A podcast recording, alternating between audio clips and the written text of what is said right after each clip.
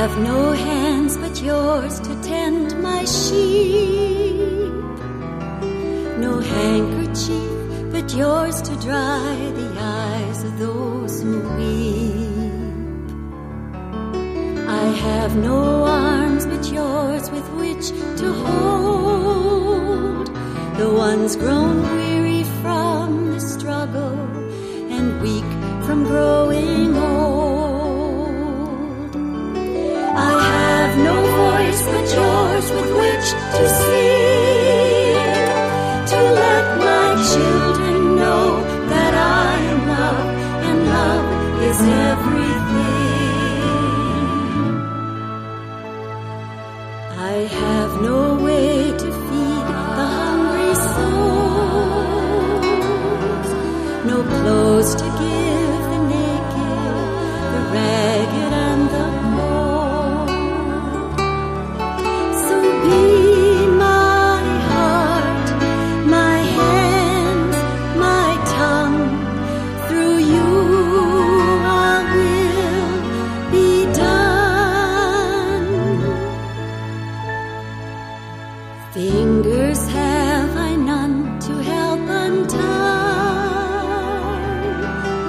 tangled knots and twisted chains that strangle fearful minds.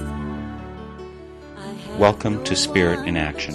My name is Mark Helpsmeet. Each week, I'll be bringing you stories of people living lives of fruitful service, of peace, community, compassion, creative action, and progressive efforts. I'll be tracing the spiritual roots that support and nourish them in their service. Above all, I'll seek out light, love, and helping hands being shared between our many neighbors on this planet, hoping to inspire and encourage you to sink deep roots and produce sacred fruit in your own life. I have no way to open people's eyes except that you will show them how to trust the inner light. Wisconsin's Chippewa Valley was privileged in April to receive a four day visit from the 13th annual Jerusalem Women Speak tour. This is an annual event sponsored by Partners for Peace, an organization which aims to bring about a just and lasting solution to the Israeli Palestinian conflict. Among other work, they bring together Middle Eastern women, peace activists who are Jewish, Muslim, and Christian, living in Palestine and Israel, to speak their experience to the American people. From my point of view, it is so very important that this is a quest that transcends religious affiliation. All three of the major religions born in that area are represented by the women speaking on this tour, and they all three are acting from a deep well of religious inspiration to motivate and support them in this peace work. Peace work which also seeks justice and compassion. While in the Chippewa Valley, they spoke and gave a number of presentations. You'll be listening today to a talk that they gave at North High School here in Eau Claire, which is just one of three times I heard them speak. Unfortunately, there were not recordings for all of the events, but I want to convey to you a bit that I learned about them in the presentations and in talking with them directly.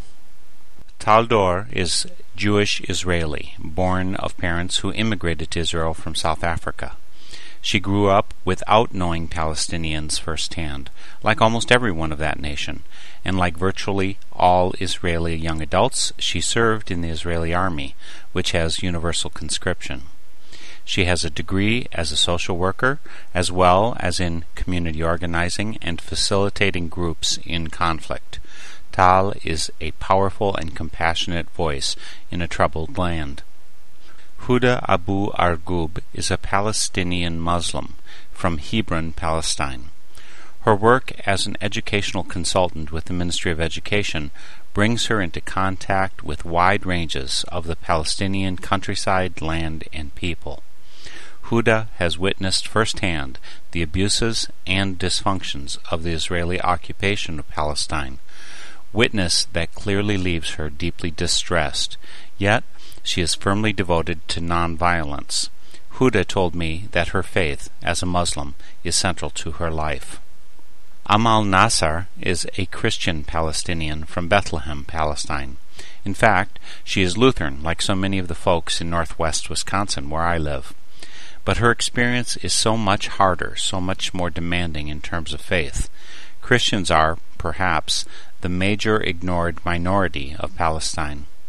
Living in Bethlehem, the birthplace of Jesus, perhaps it seems that Christians could better hear the plea which Amal and other Christian Palestinians send out for peace and justice. Amal, like so many Palestinians, has a deep love for the land and has donated some of her family plot for the Tent of Nations under the umbrella of the Bethlehem Bible College.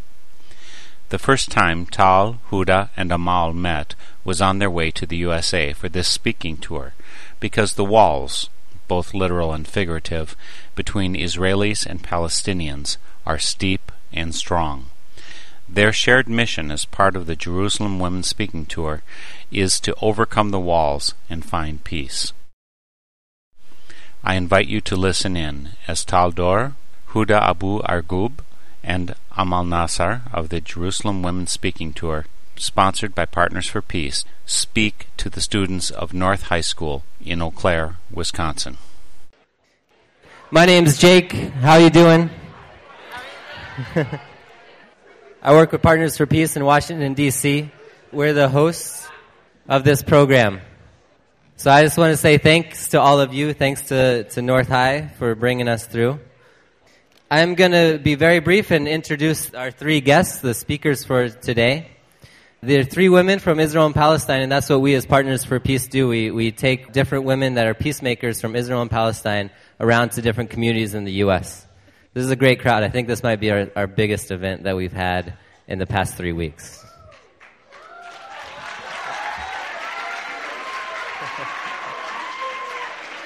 So let me take a quick poll. How many y'all know where Palestine is? All right, all right, that's pretty good. How many y'all know where Israel is? Ah, there's some more. There's some more. Uh, Suzanne, put up that first map. This is Israel and Palestine. It's the same place. So if y'all know where Israel is, y'all know where Palestine is. All right. So now, how many of y'all know where Palestine is? All right, that's better. Well, hopefully the rest of you will be able to raise your hand after this presentation. Sitting here next to me are three incredible women from, from Israel and Palestine. First, uh, Huda Abu Arkub, who is a Muslim Palestinian from the village of Dura.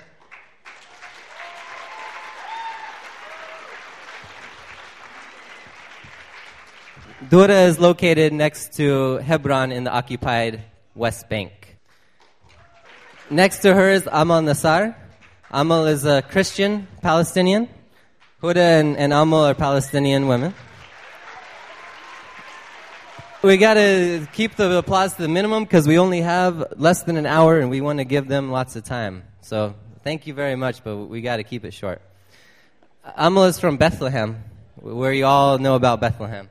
Bethlehem is, uh, what you don't know is maybe that Bethlehem is also occupied Palestinian city in the West Bank. And last but not least, is Tal Dor. Tal is a Jewish Israeli. She grew up in Haifa and lives in Tel Aviv, the capital city of Israel. I'll turn it uh, immediately over to them. We'll, they'll have a presentation. We'll watch a little music video, and then we'll have a discussion, right? Thanks. Shalom, marhaba. If I speak uh, in Hebrew, it will be okay? kidding, I'm kidding, I'm kidding. It won't be okay for me either. My name is Tal, and I was born and raised in Israel. I was born to South African parents that immigrated after 67. In 67, Israel occupied what is today the occupied territories, the West Bank and Gaza Strip. You can see it. And my grandfather actually fought in 1948 in the war to create Israel. So when I grew up, I heard one side of the story. I heard the side that speaks about um, the need for the Jewish people to have a country, how heroic my grandfather was to come and fight for a land. But I never heard the other story. I never met Palestinians. I never heard their narrative and their story. And it only happened when I was 23. When I was your age, you are 16, 15, 17? Yes to all? Okay. When I was your age, I'm trying to remember occasions that we sat like this in the auditorium, and I remember that we had politicians coming to speak to us, and we also had soldiers coming to talk to us about going to the army. And we had different units sitting in front convincing us to which unit we should go to. I remember thinking the whole time about my army service. What should I do? What is the best thing? How incredible it would be to be in uniform. And this is, this is what we used to look up to when we finished high school. This is what we knew that we would be doing. Maybe 2% of us would question it, but most of us, and I was one of these most, we didn't question, and it was clear to me that I have to do the army and that I have to serve my country, and this is the way to serve my people. Luckily enough, I was in a unit of soldiers, of uh, teacher soldiers that were teaching juvenile delinquents, youth that dropped off school and have some uh, romance with the police. This is what I did. I taught English uh, mostly. I didn't even know where the occupied territories were. Probably like you, I saw a map. It didn't mean much to me. Um, but I didn't know how I can get there. I didn't know how I can take a car and drive to Palestine. I didn't even know that Palestine existed. I only know that there are some territories that we are occupying for our safety. This is what I knew. This is what I was told. And when I was 23, it's uh, quite an old age, I think, to realize things. I met for the first time Palestinians. And I went, I had to go to Cyprus. Cyprus is not in Israel and Palestine, it's a little island uh, in the Mediterranean Sea. And we had to meet over there because it was after the second intifada, the uprising of the Palestinian people in 2000, and we couldn't meet anywhere. And for the first time, I heard stories that I didn't know before. I heard stories about the Israeli army that I didn't know before. And I heard the word Nakba that I never knew before. And I said, What is Nakba? And I was told it's the Palestinian catastrophe. Nakba in Arabic is, is catastrophe of 1948. And then I realized that my whole childhood and my whole growing up, I never even knew the word and I never knew a whole story that I have relation to. In the hills of Ayalon, above the broken earth, two boys shout and play with a ball on a field of shrub and dirt. Divided sons of Abraham, exhausted embrace Prince of Islam, Bride of Judah, know each other's face. If we met on the sands of Sinai under a molten sky, and if you held me in your sights and looked me in the eye, what would you do? If we met on the sands of Sinai under a molten sky, and if I held you in my sights and looked you in the eye, I would shoot you dead.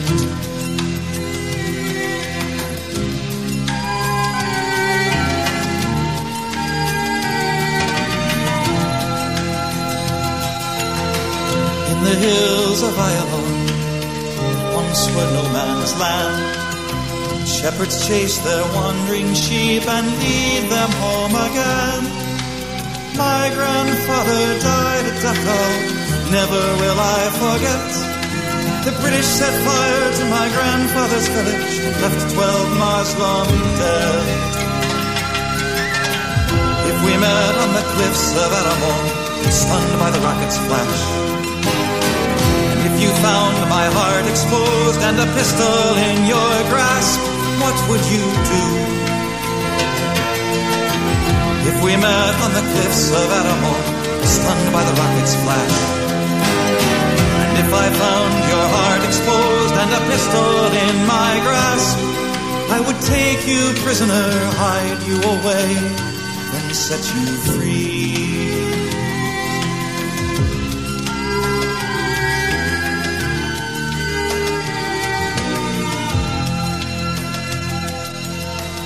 In the hills of Ayalon, young ones play a game. Toss an orange in the air and call each other's name. Ricky, Shimon, Shalom, Naomi, catch it before it falls. Yusuf, Hassan, Amal, Amira, tear down the wall.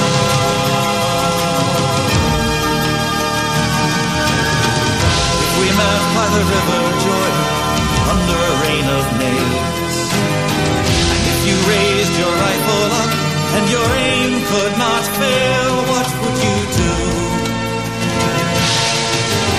If we met by the river Jordan under a rain of nails, and if I raised my rifle up and my aim could not fail, I would put down my gun, open my arms, and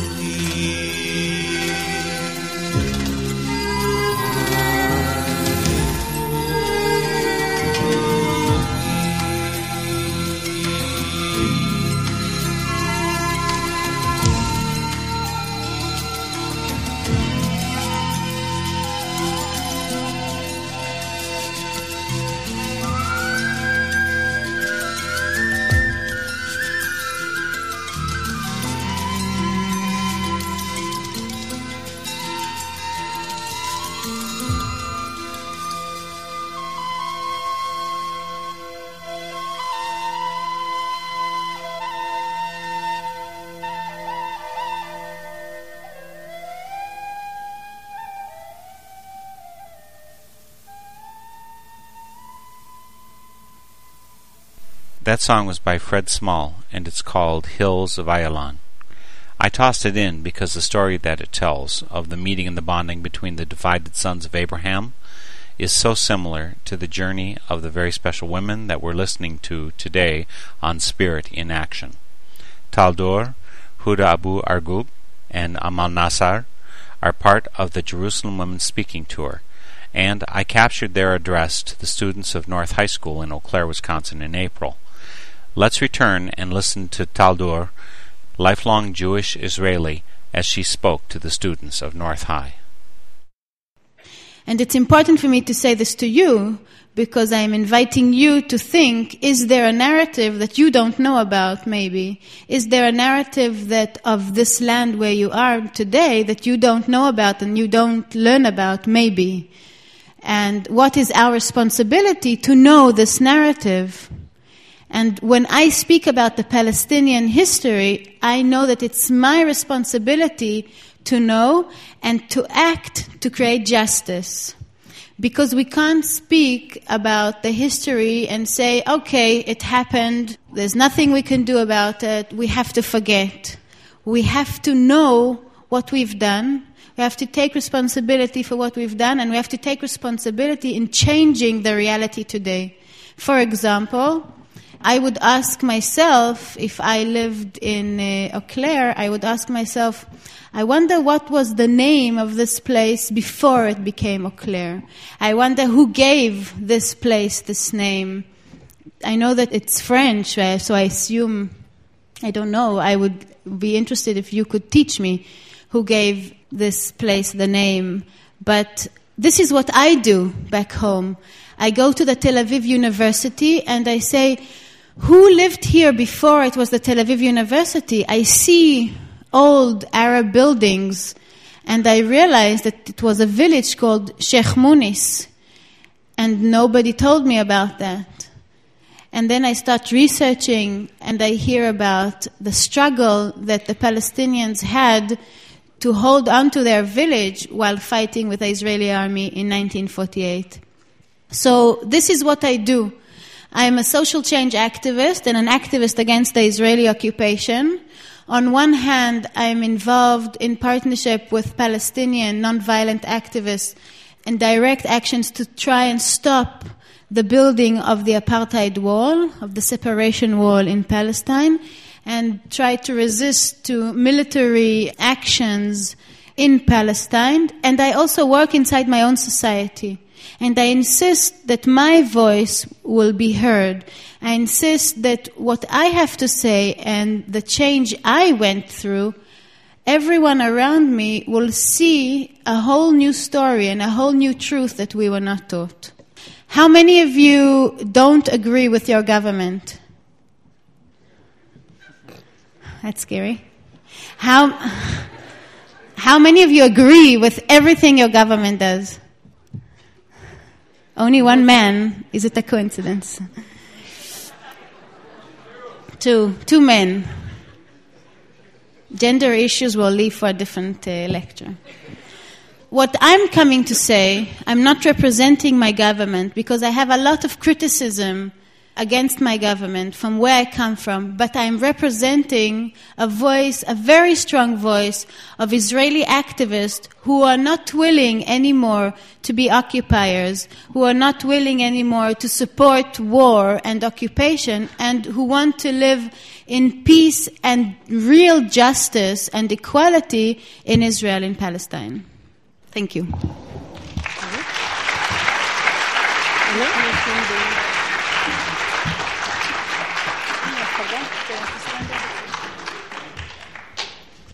Hello.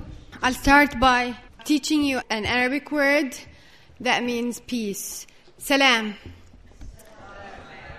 Good. Thank you.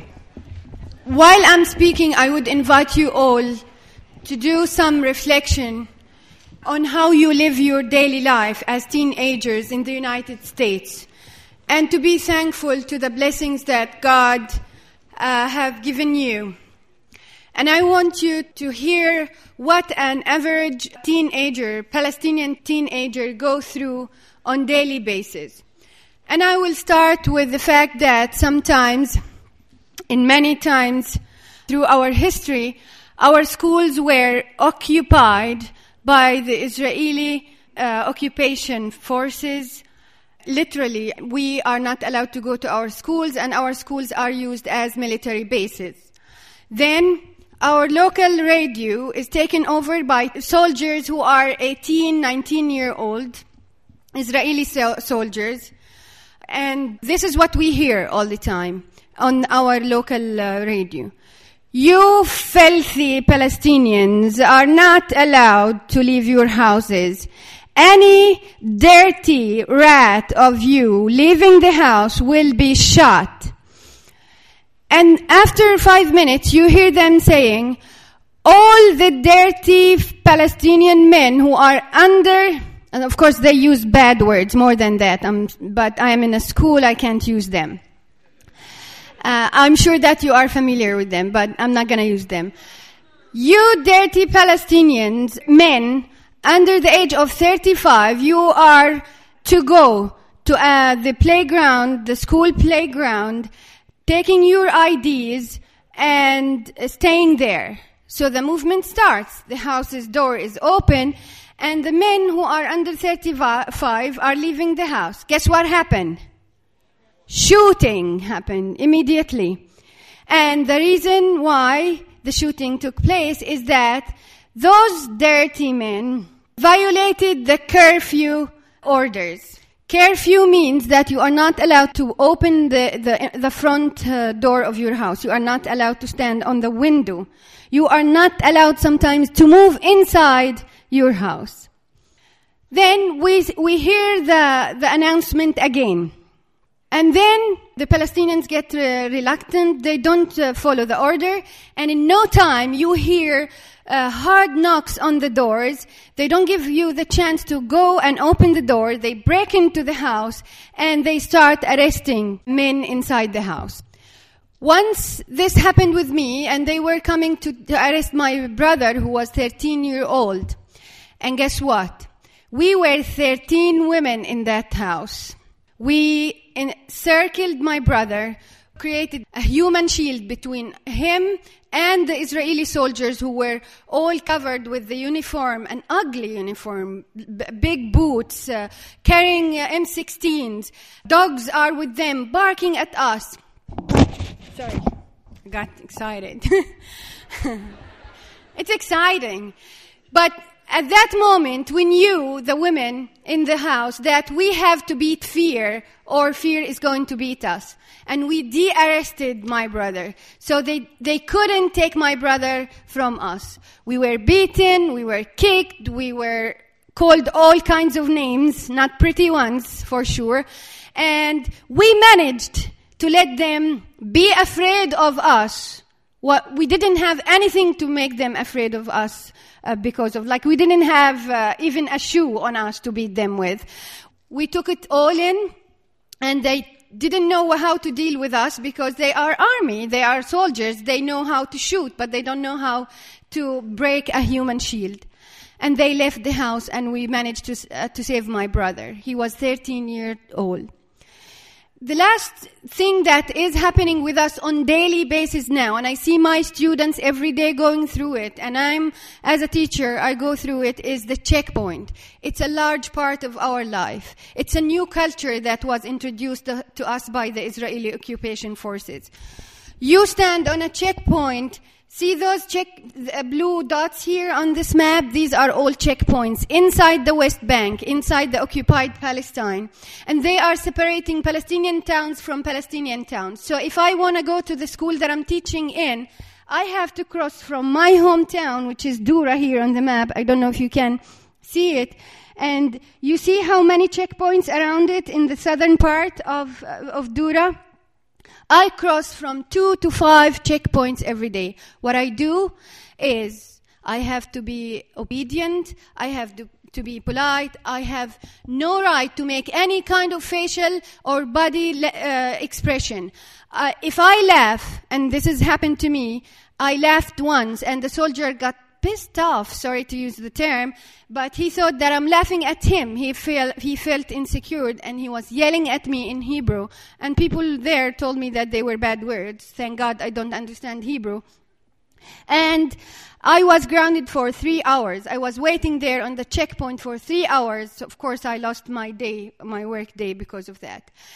When I get the chance to cross the checkpoint, I have to be searched my bags are opened and I have to show my ID that says that I'm Palestinian. And then I'll go through a process of investigation, interrogation. Where are you going? What are you doing? Why your students do so and so? You teachers are bad. because you don't teach your, your students how to be obedient, you know, and that kind of stuff. This is how the teenagers in Palestine live on daily basis. And I want you to, sh- to see how the students act on a checkpoint. If we can see the last one. These are checkpoints. This is what the students have to go through. They have to negotiate with an M16 made in the United States, not with a human being, a soldier. They have to negotiate whether they have the right to go to their school or not. And it's always no. You have no right to learn. You have no right to go to schools. And guess what we do? We sit there on the checkpoint and take our classes. This is how we live and I would invite you all to reflect on that and be grateful to whatever blessings you have and that allows you to come to school. Thank you.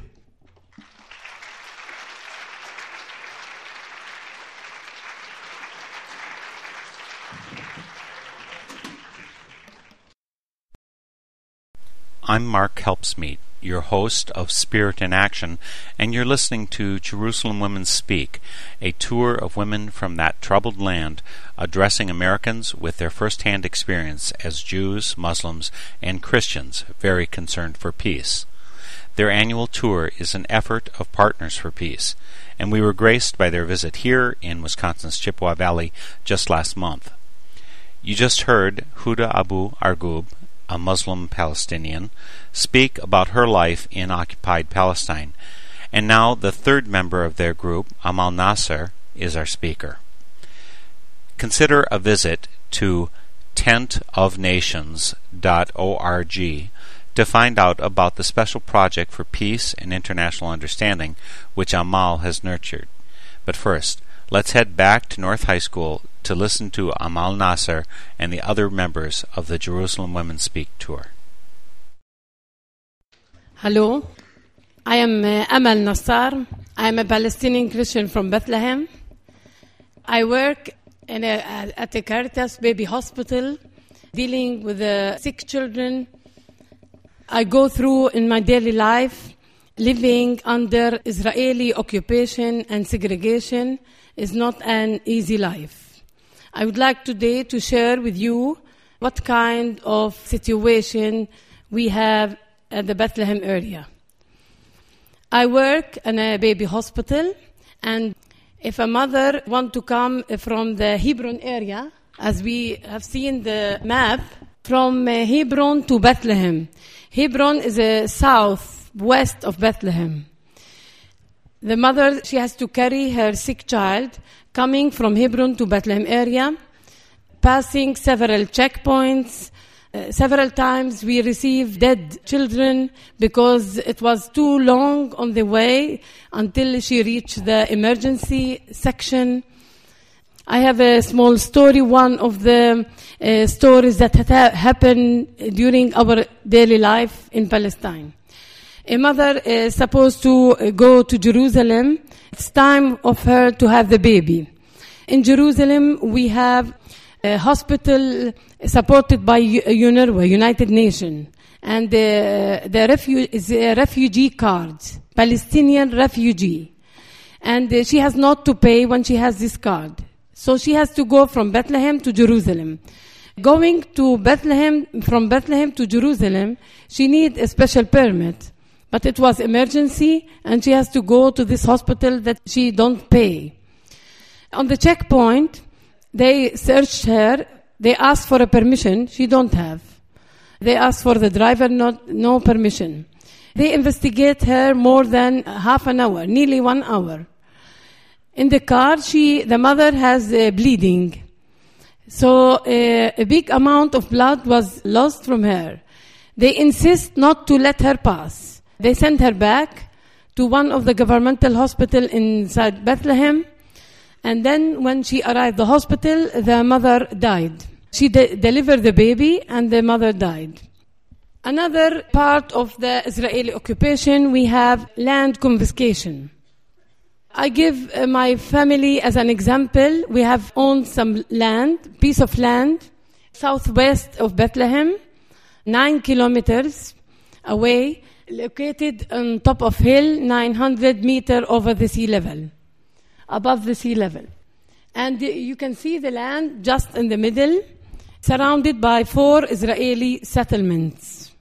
You can see the four settlements, Gush Etzion, Eliezer, Efrat, Neve Daniel, and Bitar. The land was attacked by the settlers in 2002. They're trying to come through the land to open a road through our land. They want to destroy the trees that we have been worked since my family bought the land in 1916. We could uh, hardly stop this project because it was a violence with the settlers coming on the land, attack us uh, with the big bulldozers. And then they tried also to uproot 250 olive trees from our land. They smashed several tanks of water on the land. And on the land, you can see we are just a few meters away from the settlements but we don't have running water, we don't have electricity. Uh, we have only caves. We are not allowed to build a house because they say Israeli military always forces. They say that you are not to build any building on this land. Uh, while the settlements, you can see them how big the settlements are. They say that it's agricultural land. You are not allowed to build. Even for the agriculture, we try to uh, dig our own cistern to collect rainfall.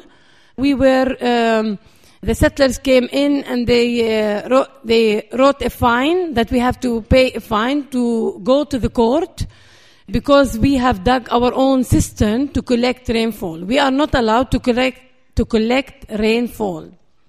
Try to think positively despite of all difficulties and troubles, the continuing pressure on the Palestinian people living in the West Bank and Gaza, still people try to hold in their land and dignity. To think positively, to change this atmosphere of pressure and oppression, we establish on the land, we donated from my family land uh, a piece of land uh, that we established a small project called Tent of Nations that aims to that people building bridges. And uh, while we are talking about peace, we need to build bridges together, to know about each other, to learn from each other, from different background and culture. We invited locals and internationals to come to this land to participate in the program activities, to plant trees, try to uh, teach, to educate young people how to be connected to the land. Because the land for us, like a mother, we have to be very strong, attached, and connected. And for us as Christians, it's not easy to give up hope. We have always to keep hope alive in order to get this connection to meet people as much. We live in a very small spot of the world, but we have a lot of conflict. We have lack of interactions. We are not allowed to uh, meet Israeli uh, locals. We are not allowed to go to Jerusalem. We are not allowed to hold a seminar. This Tent of Nation project inviting people to give lectures on the land, seminars, talking about non-violent resistance, how to defend your land in a non-violent resistance. Today, Tent of Nation invite you all to come and see and experience its story of the land and to plant an olive trees. Thank you.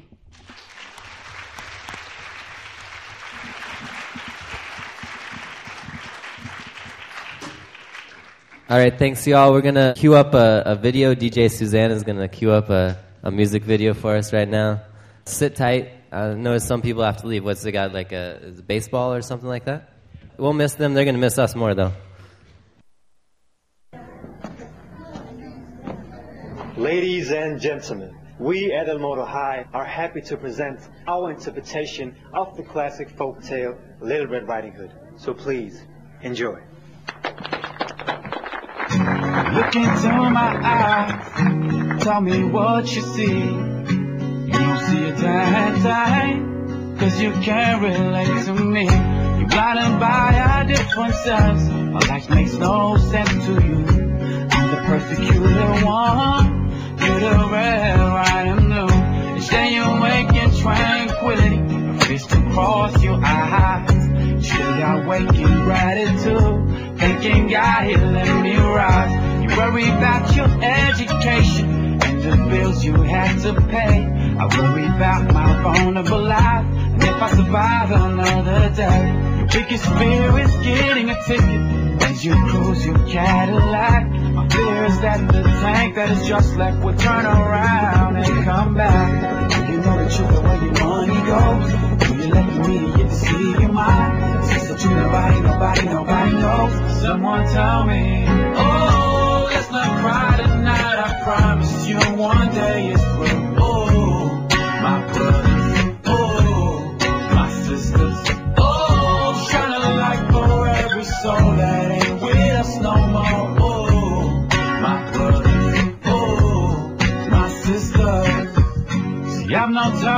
terror for quite some time. 57 years so cruel. Terror the air I breathe. It's the checkpoint on my way to school. Terror is the robbery on my land and the torture of my mother. The imprisonment of my innocent father. The bullet in my baby brother. The bulldozers and the tanks. The gases and the guns. The bombs that fall outside my door. All due to your funds. Blame me for defending myself. Against the ways of my enemies. I'm terrorized in my own land. Was and I the terrorist? Do you know the truth of where your money goes. You elect the media to see your mind. Sister, you nobody, nobody, nobody knows. Someone tell me, oh, let's not cry tonight. I promise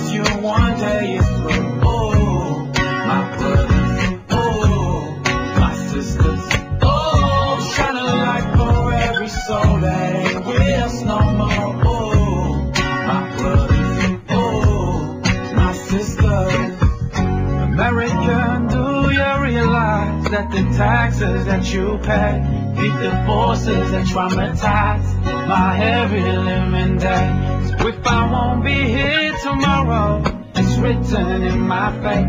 May the future bring a brighter day, the end of our way.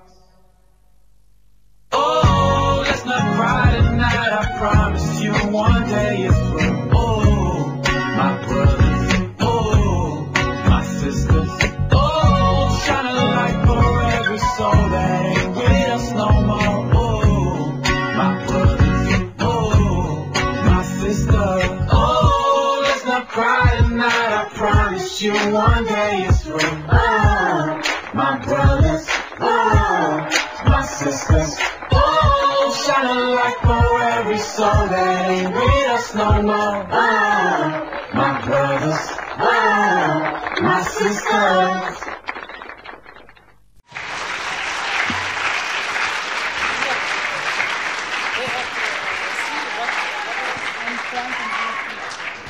The video is by a group, a hip hop group from Denmark named Outlandish, and you can get it on YouTube. So y'all should go check it out when you get a chance when you get home. It's uh, Outlandish. Look into my eyes.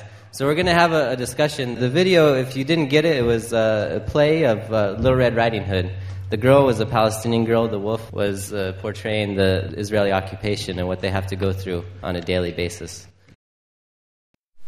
You're listening to a production of Northern Spirit Radio, which is called Spirit in Action, and I'm your host, Mark Helpsmeet.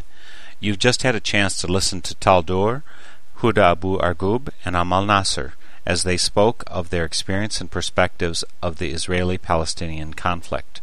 Tal is a Jewish Israeli, Huda is a Muslim Palestinian, and Amal is a Christian Palestinian, and they are part of the Jerusalem Women Speaking Tour, seeking to bring light and compassion towards solutions for the troubled Middle East.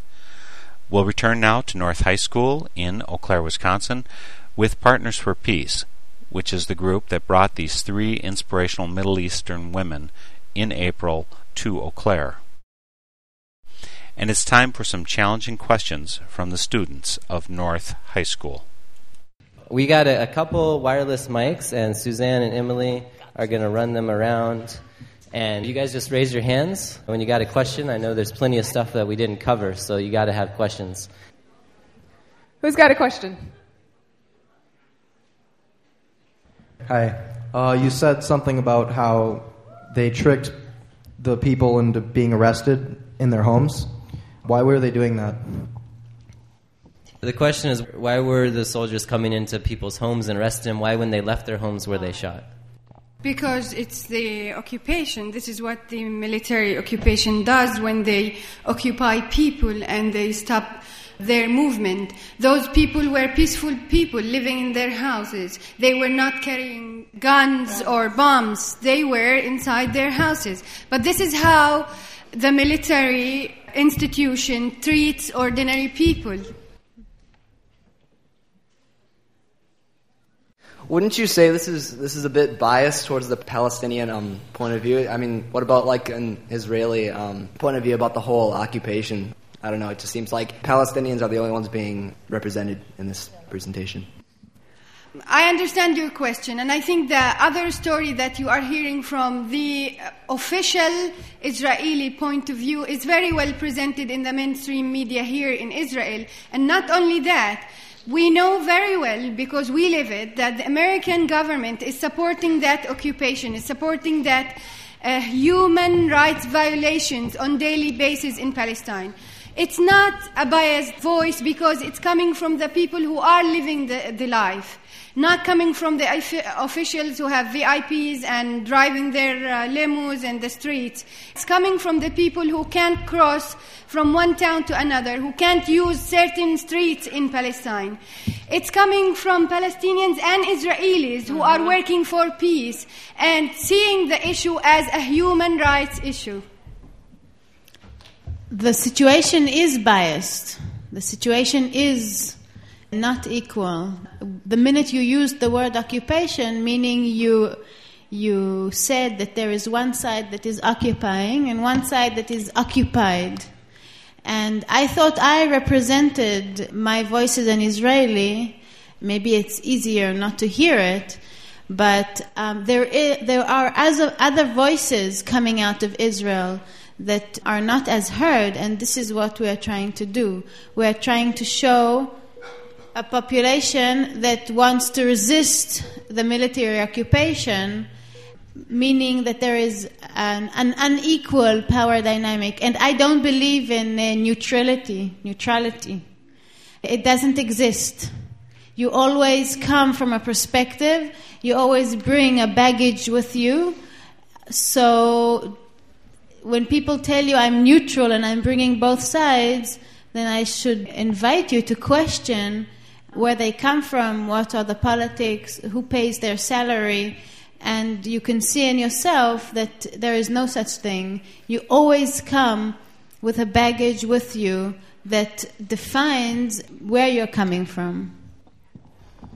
Uh, for me, I can say that maybe it's a new information that you are been just today listening for our speech because not much tell about what kind of situation the Palestinian living under uh, occupation. And uh, this, uh, what you hear in the news, mostly the negative side of the Palestinian. But you don't much hear about the positive. We have many groups in Palestine working to achieve peace, non-violent resistance. I'm not sure that you uh, hear much about the positive action uh, what Palestinians they are trying to do to achieve peace. You know, the first sentence in the in the last verse of that song is American, do you realize that the taxes that you pay feed the forces that traumatize my every living day? And I think as Americans, we got to recognize that. We got to listen to those words. We got to think about that. Those are our tax dollars that are feeding this situation. And it's our media that's portraying it in an unequal way. And that's why we're bringing voices of people on the ground bringing voices of people that are working for oh, peace, both Israeli and Palestinian. And I'm sorry, that's not that's not, not bias. That's peace. You know, it's it's human rights. We got some questions in back. Hi, I was just wondering, like, what the average Palestinian or Israeli thinks of Americans. I can say that the average Israeli wants to be an American.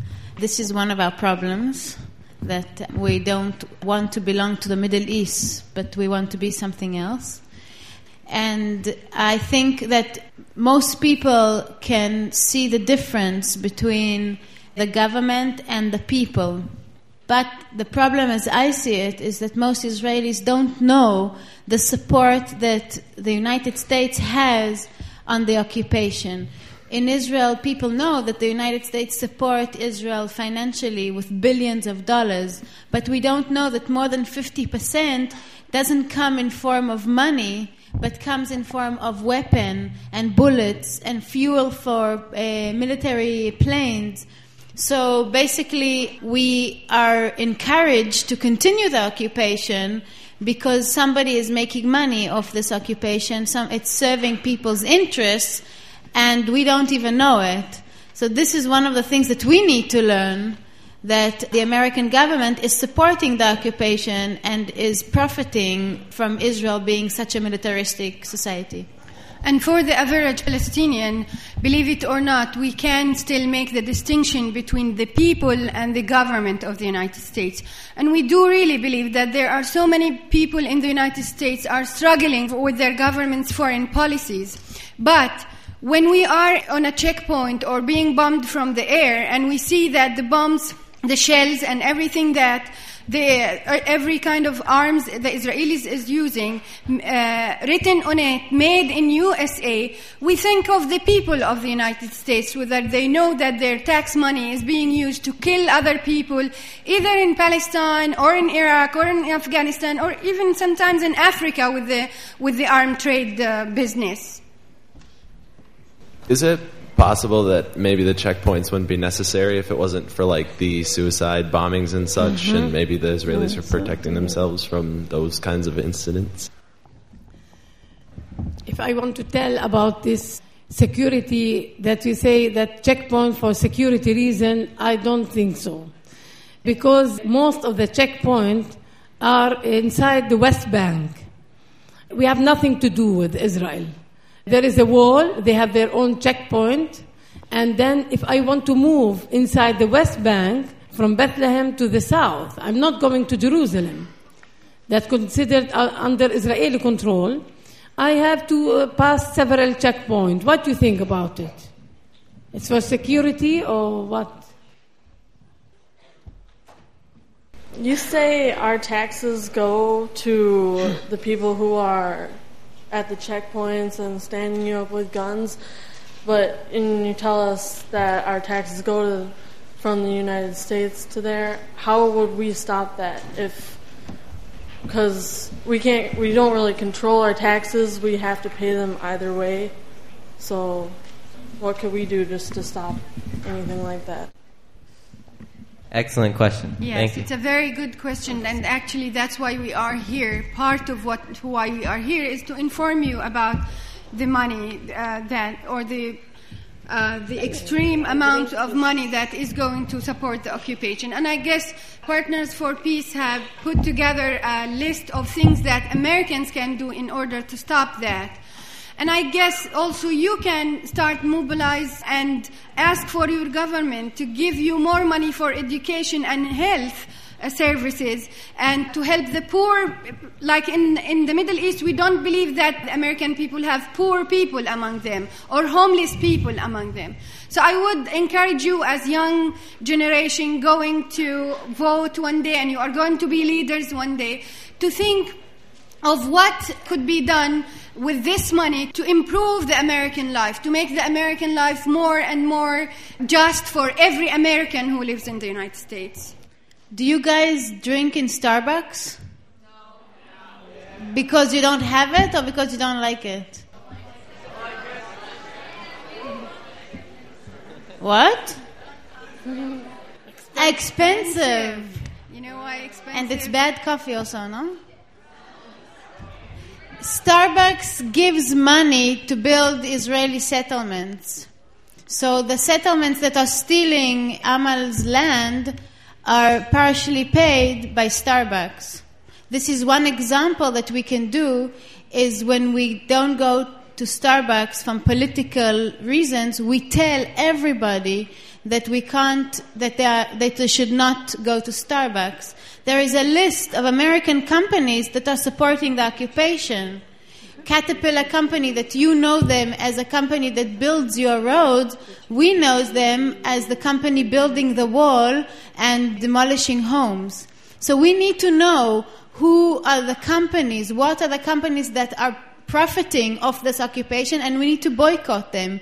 This is one example that only a big massive popular resistance can make a difference difference and you can take the pamphlets that we are giving out you can read more you can research more and you can insist to make a difference to know that when you buy a cup of coffee here it has an influence on our home Like Huda said, we have pamphlets. I'll put them up here. So when you guys are, are after we finish, you can come up and pick them up. So please do come up and, and check them out. Ask us questions. We'll take another question. We'll give the women here a chance to wrap up. I just want to ask you one favor. And one favor. All right. Chill out until they answer this last question, and then y'all can talk. All right. Cool. What other actions could we take to like make this situation better? What could we possibly do to make this known to more people? Mm. Do you know Rachel Corrie, guys? Have Have you ever heard of Rachel Corrie? American citizen who used to live in Washington state and she joined the international solidarity movement and she was courageous enough to go to Gaza and protest against home demolitions. Do you know what kind of bulldozers that demolish houses and uproot trees in Palestine? Caterpillar. Do you know where is Caterpillar? Yeah. Caterpillar is an American brand that makes tanks and bulldozers and sell them to the Israelis. I think Rachel Corrie's parents are engaged in many uh, activities in the United States to file uh, lawsuits against Caterpillar. They are also uh, advocating for other organizations who collect money and send the money for people to build houses or for organizations that work on peace. I guess if you have the time, I think that you have a very busy life here. If you have the time, think of such uh, small things to do and you will know what to do.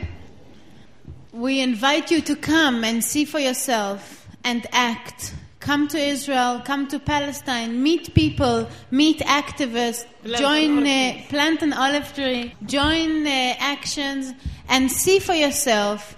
See what you can do there and how you can bring your knowledge from there to hear. Speak to people. I advise you to read more. Don't wait for the news to come to you through Fox and CNN. Go and read more. Go inside websites that give more information, that tell stories, that show movies. Um, listen to music that speaks about the occupation, music that tells word. Don't listen only to the music, listen to the words and tell people what you have learned and insist on every if every one of you tells the story to four people we will have a massive movement that will resist the occupation and the weapon trade between the United States and the Middle East. And that is a lot. Thank you. Salam. Salam alaikum wa rahmatullah.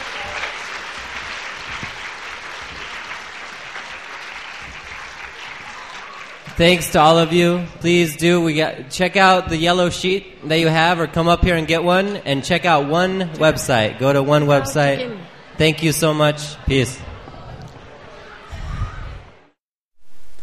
You've been listening to a Spirit in Action visit with Tal Dor, Huda Abu Arqoub, and Amal Nassar, Jewish Israeli, Muslim Palestinian, and Christian Palestinian, respectively, as they address the students of North High School in Eau Claire, Wisconsin, as part of the Jerusalem Women Speak tour, sponsored by Partners for Peace.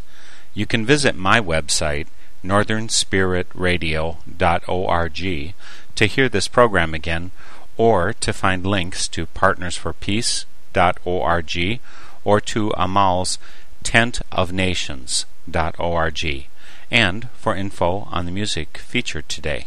The theme music for Spirit in Action is I Have No Hands But Yours by Carol Johnson. Thank you for listening. I welcome your comments and stories of those leading lives of spiritual fruit.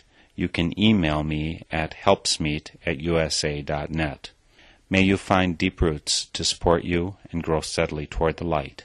This is Spirit in Action. I have no